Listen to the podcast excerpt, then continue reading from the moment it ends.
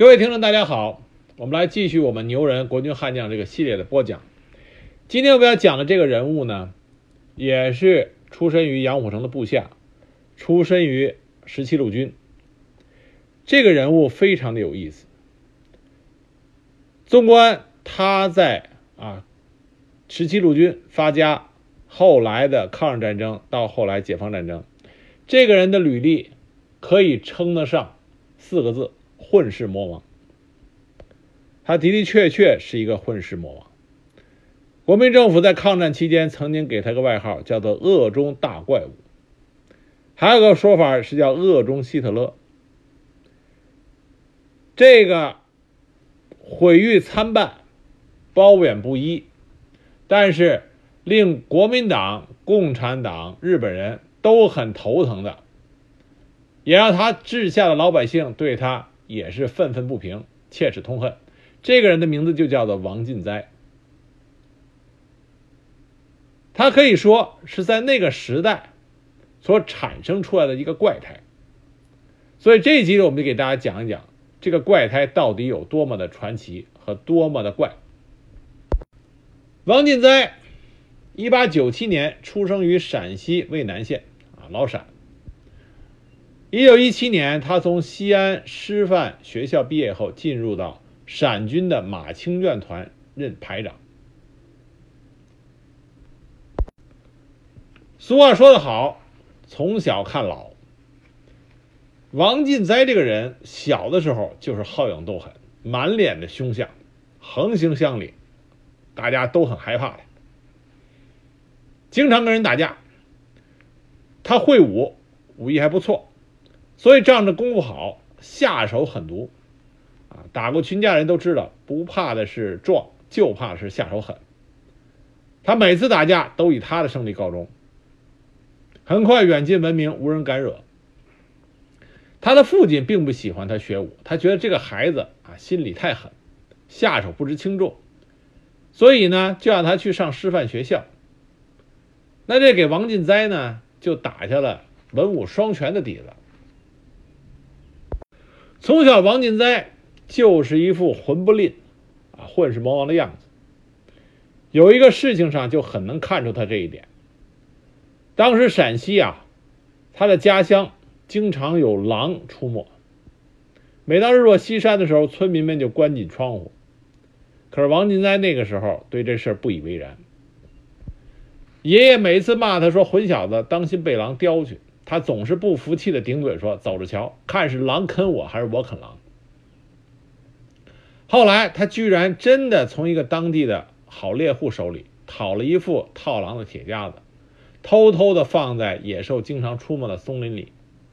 一天晚上，他睡觉的时候，突然听见外边喊夹住狼了，他一一下就跳起来，拿起个锄头，没命的就往那松林里跑。果然，他的铁夹子夹了一头狼。那村民们都不敢上前打狼，就他二话不说上去抡起锄头来一阵猛打，就把狼打死了。打死了，要别人也就完了。可是这个家伙他居然想起了他跟他爷爷夸下的海口，他找旁人借了把斧子，砍下了一条还有余热的狼腿，就生啃了一口，结果来了一句：“怎么还是臭的？”他爷爷看见了，说：“老王家怎么出了你这么个精怪？就是非同凡人。”就是一个怪物。王进哉大刀耍得好，他在当这个下级军官的时候，一直到他当团长的时候，他动不动打仗的时候就脱了外衣，拿着大刀，带着部队就往前冲，大刀耍得好。他进到马清苑的部队里，很快就得到了马清苑的赏识。马清苑还特别把他送去冯玉祥的军校里边进行培训，从而奠定了。王锦哉后来一直升迁，可以担任军事主官的基础。王锦哉作战勇敢，虽然是军官，可是每一次啊，每一次他都是冲在最前面，想不引人注意都不行。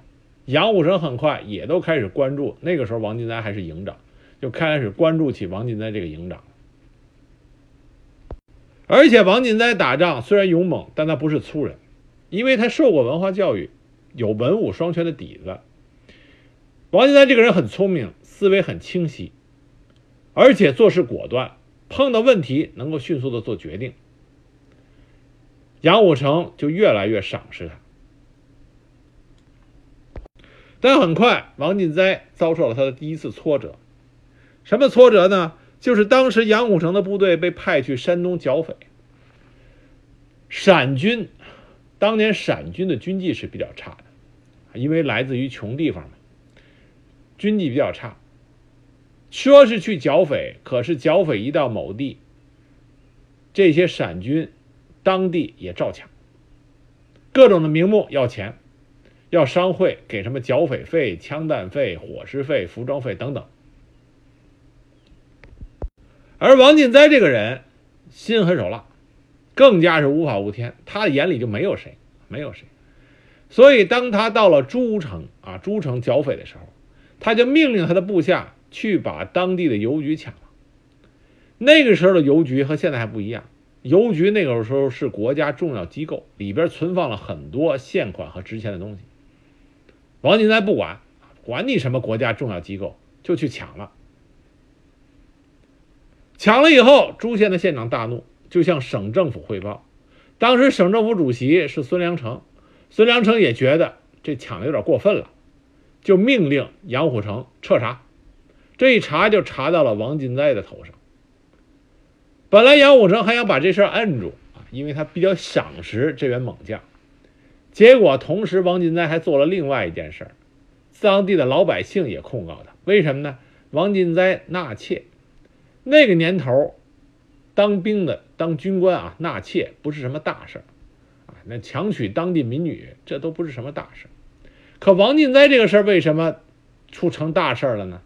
他当时纳妾是纳妾，他当时纳的是母女两个人。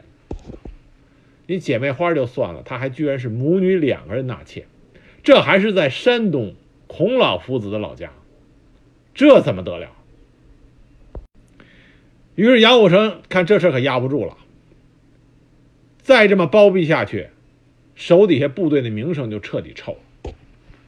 于是两罪并罚，杨虎城只能命令王进斋解职，被赶出部队。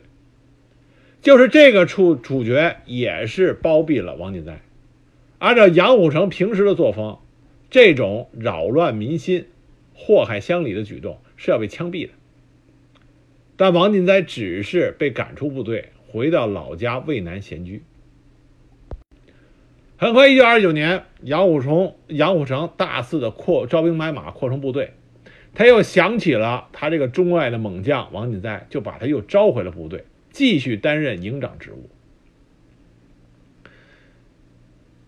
杨虎城的部队扩大了。打仗的机会就多了，而王进斋这个一见着打仗就疯了的这猛将，更加有了好的机会。一九三零年，我们之前讲过，杨虎城血夜突袭唐生智，当时王进斋是作为营长，冲在了最前面，攻打唐生智守军的这个城墙。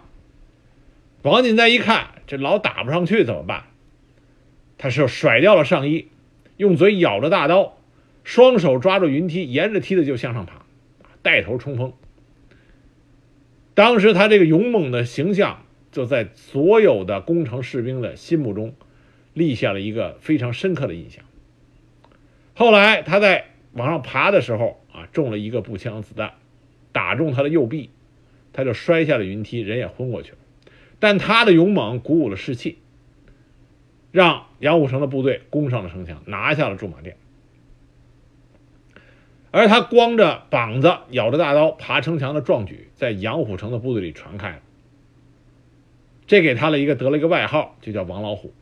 这是后来一直跟随他的一个外号，王老虎，赫赫有名。但这一枪，当然受伤的这一枪，打穿了他的手臂，也打飞了他右手的拇指，从此他落落下了一个终生残疾。就是右手的拇指残缺，右臂始终无法伸直。一九三二年的时候，孙蔚如驻甘肃攻打定西城，又是这个王进斋搭着云梯攻城，三上三下口叼着大刀，城上边的守军都惊呼，没见过这么厉害的兵，给吓得弃城逃了。当时五十一旅旅长赵寿山就称赞他说：“像老虎一样啊，老虎一样。”他的老虎威名再一次响彻了当时的这个杨虎城的部队。很快，随着杨虎城部队的这个扩大，地盘的扩大，内部出现矛盾。王进斋他的恩公马清苑因为不是杨虎城的嫡系，跟杨虎城产生了隔阂，率着部队去投奔，要投奔蒋介石。结果，他最忠诚、认为最忠诚的部下王进斋反对他投靠蒋介石，就把这件事向杨虎城透露，并且王进斋率领了他的团。连续打败了马清苑的警备师主力，使得马清苑没有办法带着部队投降，只身逃到了南京。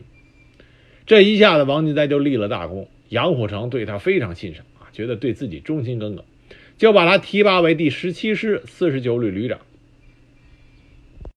王进斋虽然打仗猛，又是一个混世魔王，但是他这个人其实情商不低。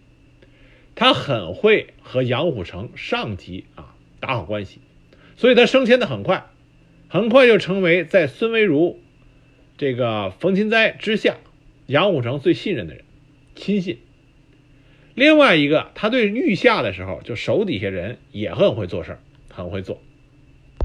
他当旅长的时候，全旅每一个连长都是他亲自任命的，觉得有才干的排长，他都亲自见一见，拉拢一下。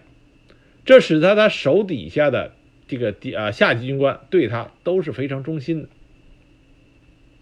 再一个就是在小恩小惠上，他都给手底下的这些官兵啊施以小恩小惠，立了功的不吝赐赏，奖大洋。在他领兵的过程中，无论什么时候绝不欠饷，啊，绝不喝兵兵血。所以，王进斋的部队对他还是很忠心，并且战斗力还是颇为强悍的。但战斗力强这个事情也是相对于谁而言？很快，王进斋就碰到了一次惨败。这是在一九三五年二月，红四方面军集中红四军、红三十军各一部，共十一个团，发起陕南战役。陕南战役的目的是为了声东击西，渡过嘉陵江。当然，这场战役的发生，王进斋也是吃了亏的。为什么呢？之前杨虎城跟红四方面军实际上是达成协议的啊，双方面是属于互不开战。那红四方面军当时打这一下子是出乎了王进斋的意料之外，而王进斋当时手底下也兵力不足啊，他面对着红四方面军的进攻措手不及。进攻开始的时候，王进斋还在睡觉。结果战斗打响的时候，他的部下四散，红军已经冲到指挥部外不到两里了，再不走就被俘虏了。所以王进斋是穿着连大衣都来不及穿，穿着个衬衫那么大冷的天穿着衬衫骑上马就跑，一路狂奔，这才逃脱了红军的追击。跑了一个晚上，当时还是二月天啊，陕西的二月天，多冷啊！一晚上跑完以后，全身都冻得发青。所以王金在那个时候恨死了红军，恨死了共产党，觉得你不守信用，不守信用就来打我，还让我遭了这么耻辱的一败，所以王金在对共产党心中就起了芥蒂。后来就到了西安事变，西安事变刚开始的时候，王进斋坚决不同意，他说：“你捉蒋介石，把中国的国民政府的领袖抓起来，这不是自己找死吗？”他很聪明，他觉得杨虎城就是受了张学良的挑唆，他坚决反对啊，跟杨虎城说不能抓蒋，因为他说这就叫弑君，是诛九族的大罪，不到迫不得已绝对不能做，所以他非常不赞成，认为太冒险了。那后来又说要放蒋，他更不同意了。那他手底下人就问过他，说你之前不想要抓蒋，现在抓了蒋放蒋，你又不同意，为什么呀？那当时王进说明王金丹还是很聪明。他就说，在中国，一切承诺如果没有枪杆子做后盾，都是他妈狗屁。老蒋不可能感动红军，因为红军现在有好几万，控制了半个陕西省，不好打。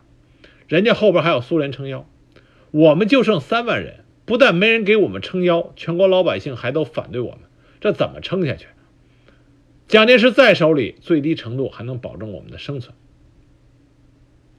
结果后来张学良亲自把蒋介石送回南京，听说这件事王进哉当时气的是七窍生烟，专门跑到杨虎城面前质问。那杨虎城说：“那我也没想到，说张学良就居然把蒋介石送回去了。说现在我们只有和东北军一起对抗中央军，哎，没有办法跟东北军翻脸。”那王金王进哉当时就痛骂啊张学良，说这不是被他给坑了吗？啊，被他给坑了。而且当时王金在一针见血的跟杨虎城指出，说现在最危险的就是你，我们这些旅长团长，等蒋老蒋来了，大不了让我们卷铺盖回家种地，可老蒋能放过你吗？所以杨虎城听了王进在的建议，就坚持三位一体，联合东北军、红军。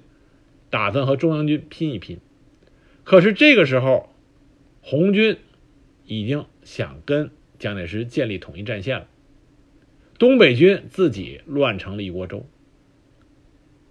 王金斋在那个时候，他和东北军的少壮派走得很近，他想把东北军这些中下级的少壮派军官拉到统一个战线上，联合对抗中央军，可是没想到。东北军这些少壮派成事不足败事有余，居然把王以哲给杀了，接着又想去杀何柱国。幸亏杨虎城把何柱国给保护了。而王进在这个时候想趁着东北军的乱，把东北军的高级军官都干，干了以后把势力东北军的下级势力拉到一起，扩充整个的势力。结果没想到杨虎城保住了何柱国，王进在这一看。到了这种地步，杨虎城还是左右逢源，想维护那个并不稳定的这个这个组合。他觉得杨虎城不足以成大事，于是王锦斋当机立断离开西安，跑回自己的旅的驻地，带着自己的部队就去投靠了啊，去投奔投奔了蒋介石。蒋介石早就听说过王钦在啊，王锦哉能打仗，猛将。一看他来头，非常开心，就任命他为新编第三十五师师长啊，从旅长一下提到师长。王进哉的走对杨虎城打击很大，因为杨虎城一直认为谁都能背叛自己，只有王进哉不会背叛自己。结果就这么一个最信任的人啊，率先就跑了，所以杨虎城一下子就失去了信劲儿，最后接受了和平解决。被迫出洋了。王进斋被改编为新三十五师以后，中央军派了几十个军官来检阅。王进哉很会做人，他把这三十个军、几十个军官啊，在他的驻地，好吃好招待，还好送着礼。这些军官很开心，所以就上报说王进哉部队啊状态很好，战力很强。这个时候，抗日战争打响。王进哉被授予了一个重要的职务，就是开封的警卫司令。当时，开封作为中国北方华北、华中和日寇血战的后方这个据点，大批的伤员被送到这里，而这些伤兵，很多人自认为劳苦功高，在开封经常是吃饭不给钱，买东西不给钱，寻衅滋事。那王进哉那是属于。打架手黑心也狠的，所以他管理非常严厉，派出了大量纠察队四处巡逻。一旦发现闹事的伤兵，一律抓回宪兵队关紧闭。如果拒绝抓捕，轻则武力制服，重则暴打一顿。所以，经过了一个月，开封基本上局势就缓解了，杜绝了这种扰民的现象。一九三八年夏。新三十五师正式出战，参加了豫东会战。一上战场，他所面临的就是一个重要任务，因为当时徐州突围，日军以精锐主力猛烈攻击，试图将台儿庄突围的国军主力歼灭。而新三十五师负责攻击曹州。虽然新三十五师战斗力有限，但是在王进斋的率领下，有非常顽强的战斗意志。曹州攻坚战，王进斋的三十五师打的也是啊，这个血战到底。以担任主攻的石碣山团为例，全团三个营，二营营长负伤，三营营长率领全营拼死出击，最后仅剩三十多人。团长石碣山最后亲自率部猛冲，中弹殉国。后来徐州啊，当时的这个国军大军，李宗仁下令全军撤退。新三十五师奉命殿后坚守兰丰。李宗仁当时希望的是新三十五师坚守三天，那最后新三十五师坚守了五天五夜，五天五夜，保证了徐州突围的国军大部分有生力量能够迅速的撤出啊，迅速撤出，立下战功。当然，最后新三十五师的伤亡也超过了百分之五十，但是胜利的完成了掩护任务。蒋介石对他进行通令嘉奖。后来，新三十五师又参加了武汉会战，他成功的完成了武汉会战中被授予的任务，但是伤亡极大，超过了三分之二。因为新三十五师在武汉战争会战中的英勇表现，蒋介石亲自下令褒奖，并将该师的番号改为一二八师。所谓的一二八，是为了纪念一二八上海事变大血战，这是一个荣誉称号。而王进斋也由少将师长提升为中将师长，这是对他战功的一个承认。一九三八年十一月，王进斋率领了一二八师两千人的精锐，进入到了鄂中江汉平原，开始了他赫赫有名的在鄂中的这个割据武装割据。王进斋进入鄂中，那真算得上是天高皇帝远。除了老天爷，就属他最大了。王进斋真的是胆大包天。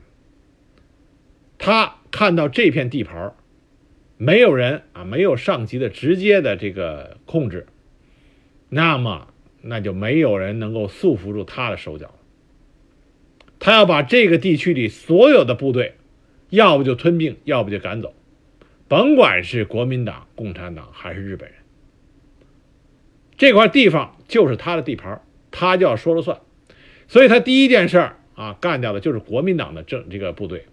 当时鄂中地区最大的国民党部队是第六战区鄂中游击司令金义吾的游击纵队。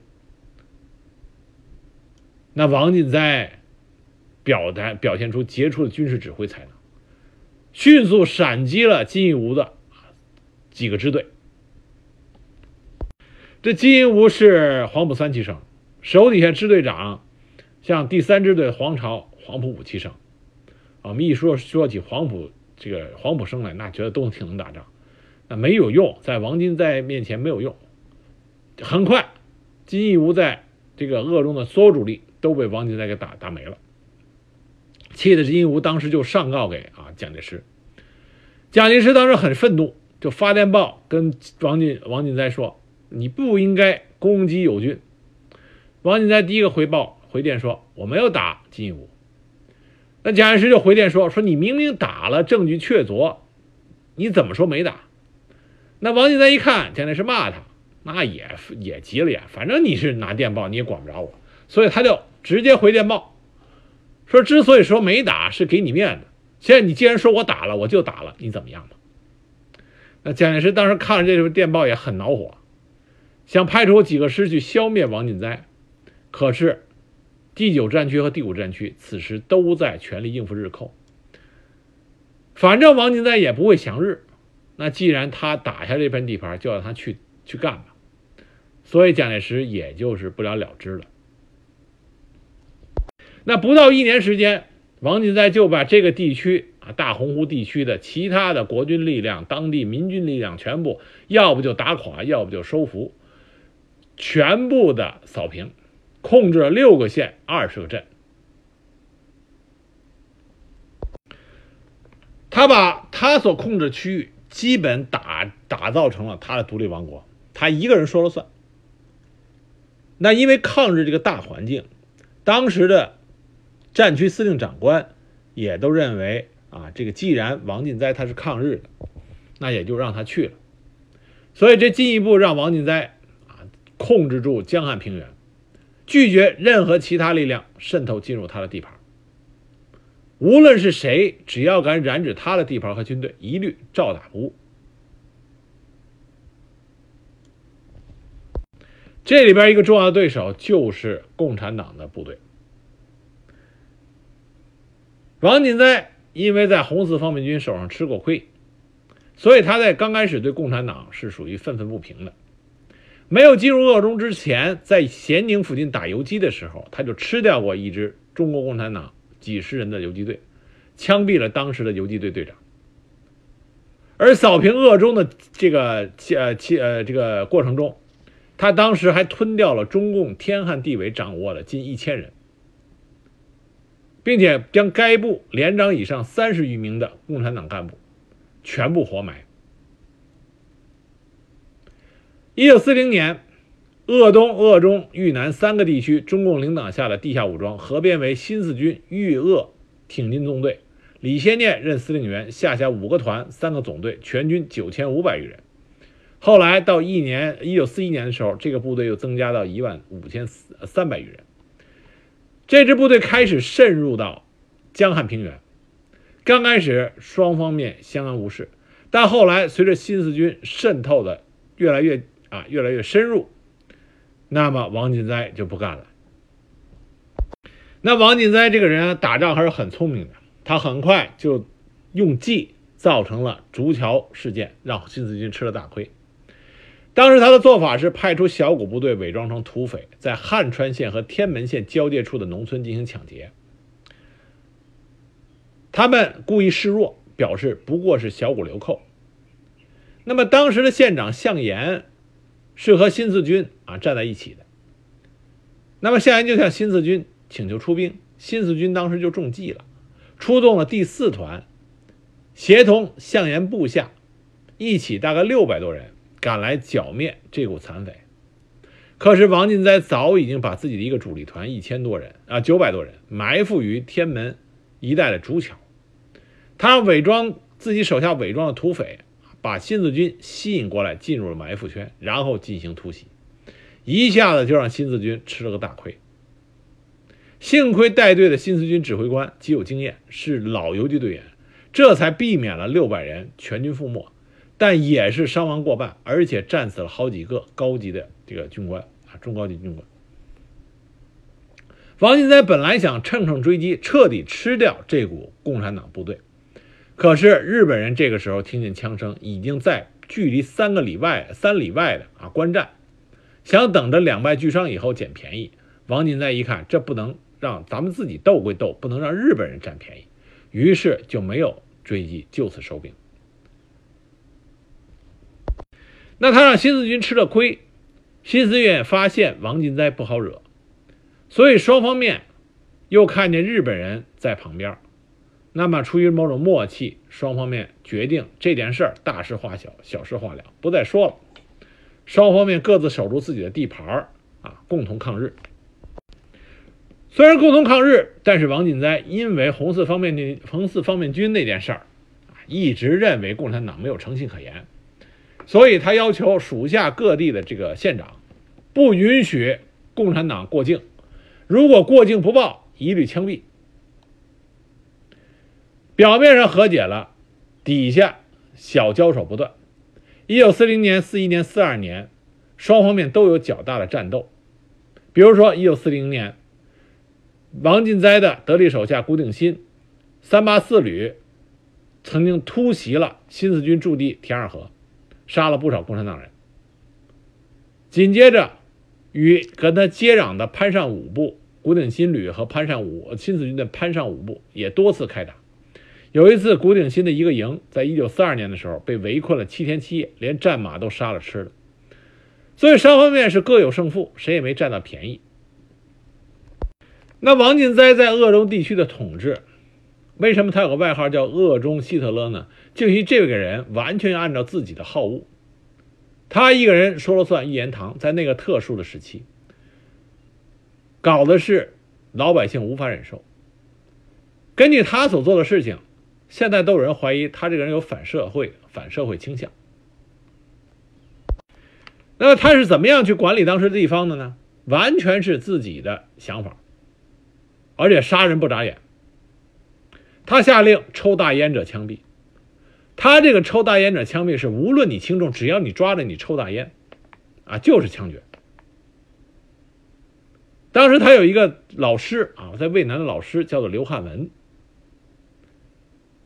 在他发达，在王进斋统治鄂中以后，这个刘汉文专门跑到鄂中去投奔他。刚开始，王进斋感恩图报，任命他为一二八师人民指导处处长。刘汉文这个人还是不错的，为官也比较有作为，就是一个缺点啊，抽大烟，而且年纪很大了，也戒不了了。结果王进斋得知他的老师还在抽大烟，就决定杀掉他立威。最后，他命令四个卫兵把这老爷子拖出去，用刺刀活活戳死了。他另外一个著名的滥杀事件就是杀掉自己的表弟，也是他手下重要的军事将领李保卫。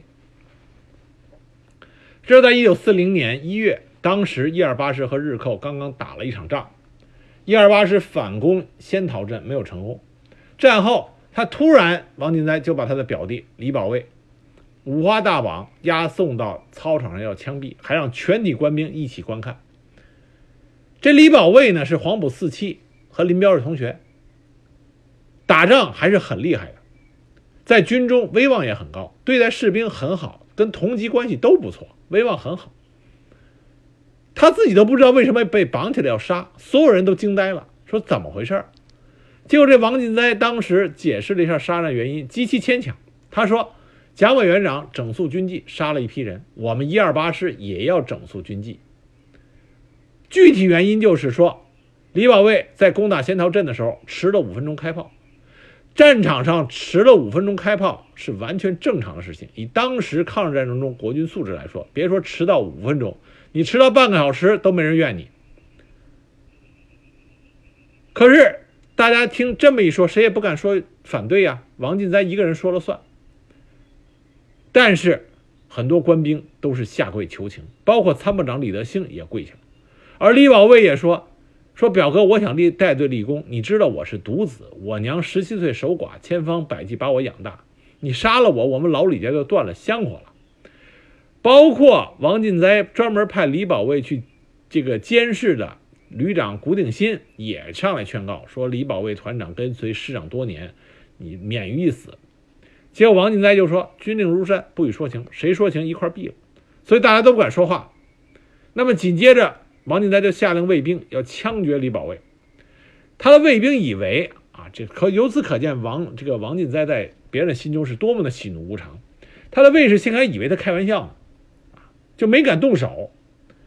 那王进斋就火了，走过去就要抢，就抢过这卫士的枪，谁要不执行命令，要打死谁啊！这一看卫士长一看不行，说赶紧动手，就拿起手枪，叫两个卫士架起了李保卫，拖到了会场一边。就这个时候，这卫士长还是啪的一枪，把这子弹故意从头顶上打飞了。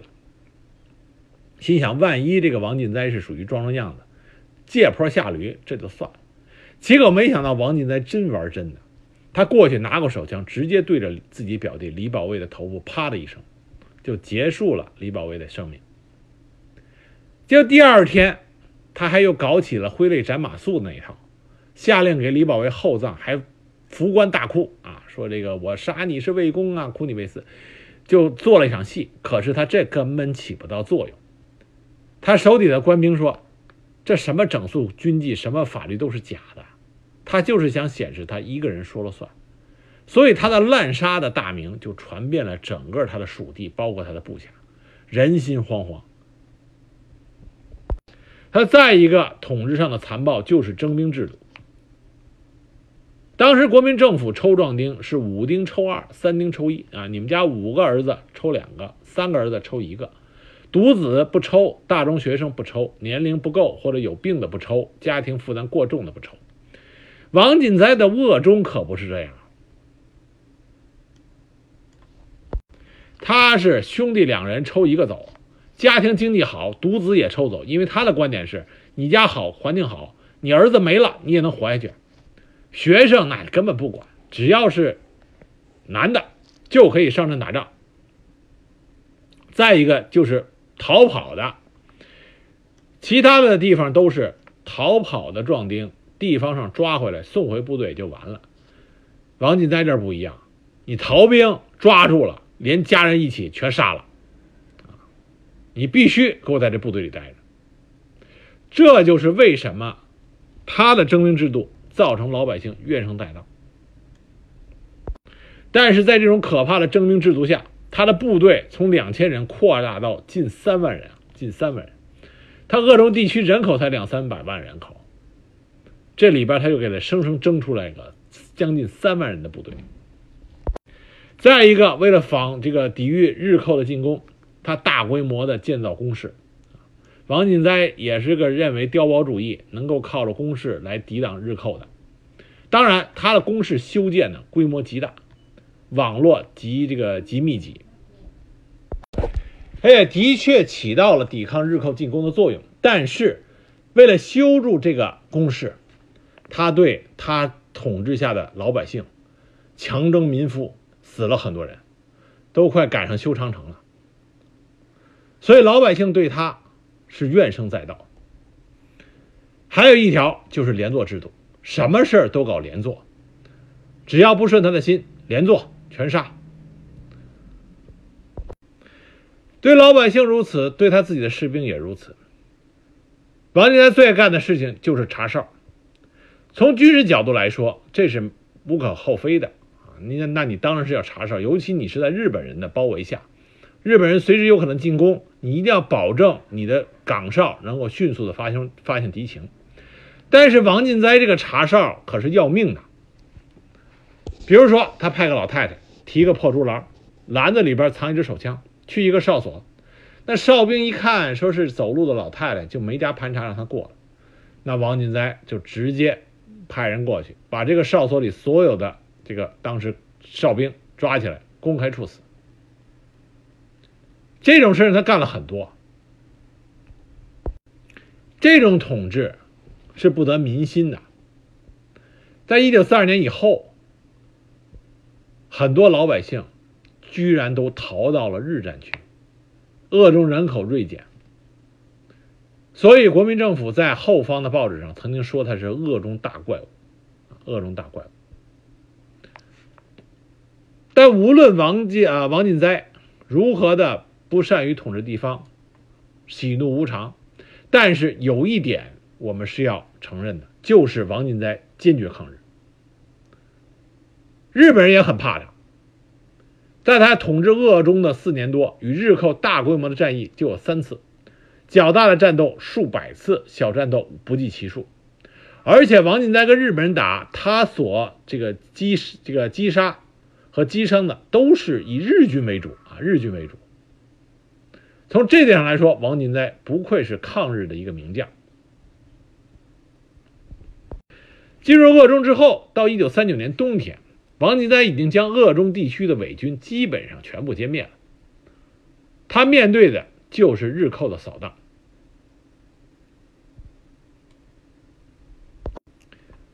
王进在跟日寇作战的时候，是采取焦土战策，呃，焦土政策的。一九四一年。因为他多次袭击日寇的长江航运，武汉日军其中六千多人，在皇协军两个军的配合下，以一万多人的兵力向一二八师发动大扫荡。当时王进在虽然有三万多人，但是战斗力较差，只能主动放弃仙桃、封口等地。当时他实行焦土战政啊政策，把这个有着悠久历史的老县城啊，近千年历史的县城，一把火就给烧了。但是他也迟滞了日本人的进攻，并且让日本人进到占领地以后，啊，没有办法解决给养。那日军一来没有给养，因为到处都是焦土；二来王进斋修炼修建了大批的工事，啊，他的核心阵地碉堡密布，所以日军久攻不克，也没有办法，只好是灰溜溜的撤走了。第一次大规模的扫荡就这么结束了。那第一次扫荡不成功，日军就高看了王进斋，专门派汉奸来劝降他。可是王进斋什么都好说，就是不能啊不能降日，所以就把这仨汉奸全给砍了，而且还在日本人的书信背后写了一个死字，让别人给日本人送去，告诉他们什么我王进斋都可以干，就是不能投降你日本人，跟你们日本人要血战到底。日本人也火了。一九四二年五月份，第五十八师团再次集中了八千多人的部队、四十多辆坦克装甲车、三十多架飞机，进攻鄂中。那当时呢，无论是国民政府还是新四军，在联合抗日啊、对抗日寇上，还都是站在一起的，给王进斋提供了很多有利的情报，让王进斋有所准备。那王进斋当时有着坚固的工事，他已经把工事基本上这个体系修筑完成了，所以他的工事很坚固。日军带带的这个重火力又不足，所以碉堡这些只能派工兵上去爆破，进度极为缓慢，伤亡也很多。第一天就伤亡了三百多人，花了整整三天的时间才攻陷第一线阵地，装甲车还损失了四辆。因为扫荡的进进度极为缓慢，后来其他战场告急，只能被迫日寇只能被迫停止扫荡。整个扫荡，日本人伤亡了一千八百多人，完全没有达到他们的战役目的。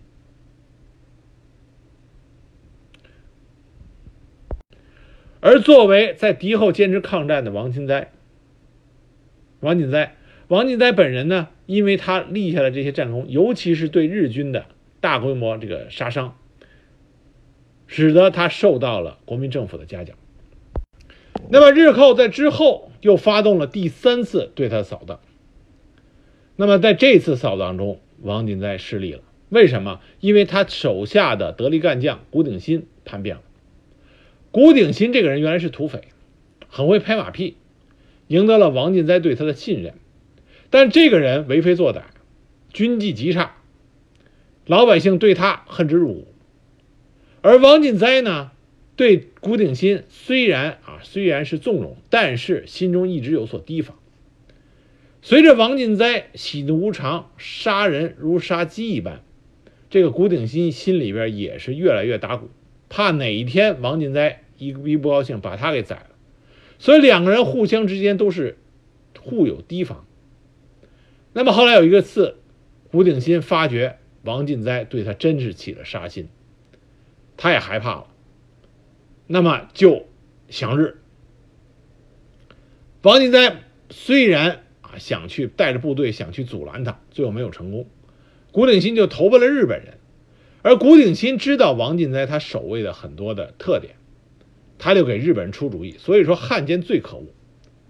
那古鼎新他出的主意正中了王进斋的要害。古鼎新出了什么主意呢？他出的主意是利用鄂中地区河岔密布，让日本人用汽艇将部队运到王进斋防御体系的后面，插入纵深，这样的话就分割了王进斋在前面的修筑的这些碉堡，然后再用重武器一个个拿下。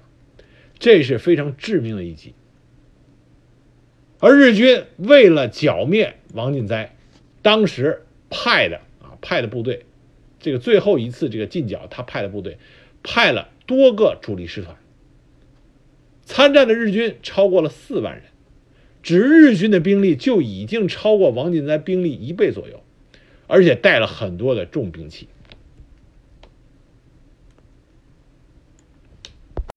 那王进斋在这种情况下就完全已经力不从心了，他的防线迅速的被日本人穿插突破，很多一二八师的官兵在碉堡内部血战到底，最终被日本人用重武器啊给摧毁。一二八师最后全军覆灭，全军覆没，王进斋被俘，而且王进斋当时被俘的时候还是被。他逃就是化成便衣啊，化成便衣，然后被老百姓发现，最后被老百姓里边的汉奸给出卖了，啊，也出卖了。而且老百姓当时不愿意给他提供掩护，虽然有良心的老百姓没有出卖他，但是也不愿意给他提供掩护，就是因为他平常对老百姓的苛政太厉害了。但即使这样，王进哉被抓住以后，日本人啊，沿路的日军都向他敬礼，很佩服他，因为他这个将军在鄂中守卫的时候，日军打不下来啊。那当时有个细节，就是王进在一边走一边抓自己的胸部。那当时有人就问他说：“为什么？”他说：“他心里难受，说早知道今日悔不该脱下军装换便衣，这有损中国军人的气节，丢了中国人的脸。”那王进在被俘之后，日本人屡次对他劝降，他就说：“我是中国人，宁死不做亡国奴。今日被俘，要杀就杀。”表现出了一个中国军人应该有的气节。日本人当时也的的确确很佩服他啊，老想让他这个重组伪军部队。那么王进啊，王进斋从来没有答应，就一直被日本人囚禁，直到抗战胜利。国民政府不以为他已经阵亡了，特意追授他为陆军二级上将，授一级青天白日勋章一枚。所以说，王进斋在抗日大捷上、民族大义上是不亏的，是。这个坚定的抗日，坚定抗日。后来抗日战战争啊，抗日战争胜利之后啊，胜利之后，王进哉他被他这个从日本人的监押点出来以后，他向第十战区司令长官李品仙求助。李品仙对王进哉啊是这个比较友好的，给了王进哉枪，并且让他从俘虏营里带了五八二百多个士兵，编成了五个连。王进哉这一下又有枪又有人，迅速的就不管国民政府的命令，收缴日军武器，扩充部队。可是他这种擅自受降日军的行为，加上之前的之前的让国民政府不满意，所以何应钦出兵就袭击了他。他只有几百人，寡不敌众。这时候他想起了老朋友新四军的李先念，想投奔李先念。可是李先念中原突围，已经不知所踪了。王进哉没有办法逃回老家陕西三原，陕啊陕西三原队。这时候他已经五十二岁了，年过半百。而胡宗南得到消息，就把王进斋逮捕了，准备把他押往南京。王进斋知道，一旦见到蒋介石，他可没有好果子吃。于是，在飞机场飞机要起飞的时候，天气不好。他借机小便的机会，查看地形，就直接翻墙跑了啊！翻墙跑，跑了以后，他和解放军联系上，专门给毛泽东写了一封信，要求到陕北根据地。后来他去了陕北根据地，担任陕西自卫军纵定纵队司令员。一九四八年特批为中共特别党员，一九四九年到关中任渭南军分区副司令员。虽然王进斋和共产党之间多次摩擦，也杀了不少共产党员，但后来进入到共产党的阵营之后，他还是非常的这个帮着共产党做工作，啊，做工作。文革时候，他受到攻击，并且被批斗。这老爷子属于性格刚烈啊。那么，一九六八年突发脑溢血，最后与世长辞。而且他最传奇的是，在文革中，他被关押过两次，两次都越狱了。年过古稀的老人居然能越狱，可见这个人身手之棒。所以，王进哉这个人呢，是那个大时代产生的一个怪胎，抗日坚决，并且屡次击败日寇，给日寇造成损失，得到了日寇的敬佩。但是他本人在治理地方上属于苛政暴虐。啊被称之为“鄂中希特勒”，所以大家可以通过这一集了解这么那这么一个大时代的怪胎，恶中的一个大怪物，而且是名副其实那个时代的一个混世魔王。啊，谢谢大家收听。